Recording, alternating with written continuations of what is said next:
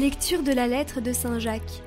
Sachez-le, mes frères bien-aimés, chacun doit être prompt à écouter, lent à parler, lent à la colère, car la colère de l'homme ne réalise pas ce qui est juste selon Dieu. C'est pourquoi, ayant rejeté tout ce qui est sordide et tout débordement de méchanceté, accueillez dans la douceur la parole semée en vous.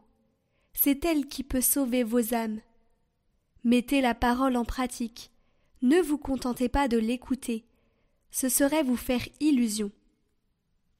Car si quelqu'un écoute la parole sans la mettre en pratique, il est comparable à un homme qui observe dans son miroir son visage tel qu'il est, et qui, aussitôt après, s'en va en oubliant comment il était.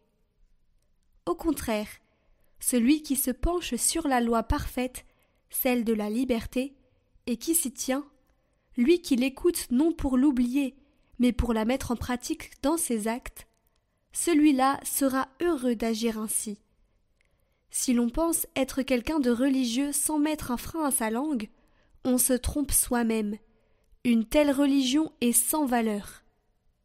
Devant Dieu, notre Père, un comportement religieux pur et sans souillure, c'est de visiter les orphelins et les veuves dans leur détresse, et de se garder sans tâche au milieu du monde.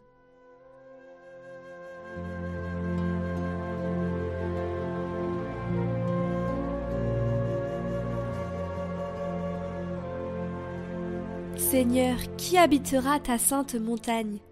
Celui qui se conduit parfaitement, qui agit avec justice et dit la vérité selon son cœur.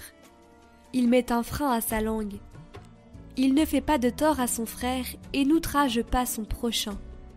À ses yeux, le réprouvé est méprisable, mais il honore les fidèles du Seigneur. Il ne reprend pas sa parole, il prête son argent sans intérêt, n'accepte rien qui nuise à l'innocent, qui fait ainsi demeure inébranlable.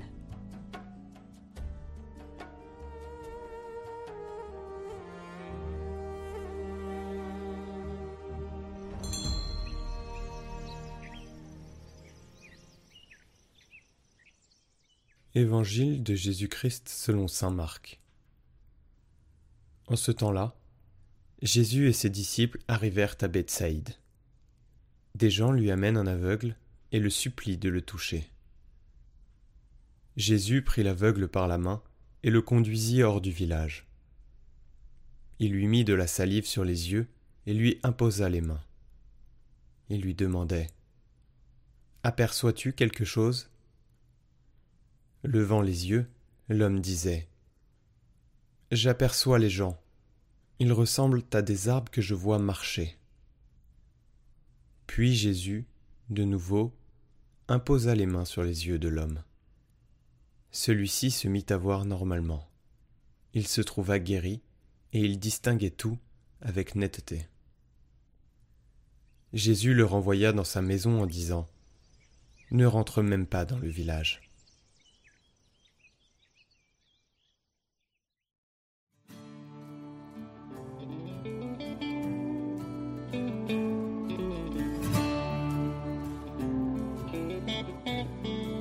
Tandis que l'aveugle crie en invoquant Jésus, les gens le réprimandent en le faisant taire, comme s'il n'avait pas le droit de parler. Ils n'ont pas de compassion pour lui. Au contraire, ils éprouvent de l'agacement face à ses cris. Combien de fois nous-mêmes, quand nous voyons tant de personnes dans la rue, des gens dans le besoin, malades qui n'ont pas à manger, nous ressentons de l'agacement. Combien de fois, quand nous nous trouvons face à de nombreux réfugiés, nous ressentons de l'agacement. C'est une tentation que nous avons tous. C'est pour cela que la parole de Dieu nous lance un avertissement en nous rappelant que l'indifférence et l'hostilité rendent aveugles et sourds, empêchent de voir nos frères et ne permettent pas de reconnaître en eux le Seigneur. Jésus passe aussi dans votre vie, et lorsque Jésus passe c'est que je m'en aperçois, c'est une invitation à m'approcher de lui, à être meilleur, à être un meilleur chrétien, à suivre Jésus.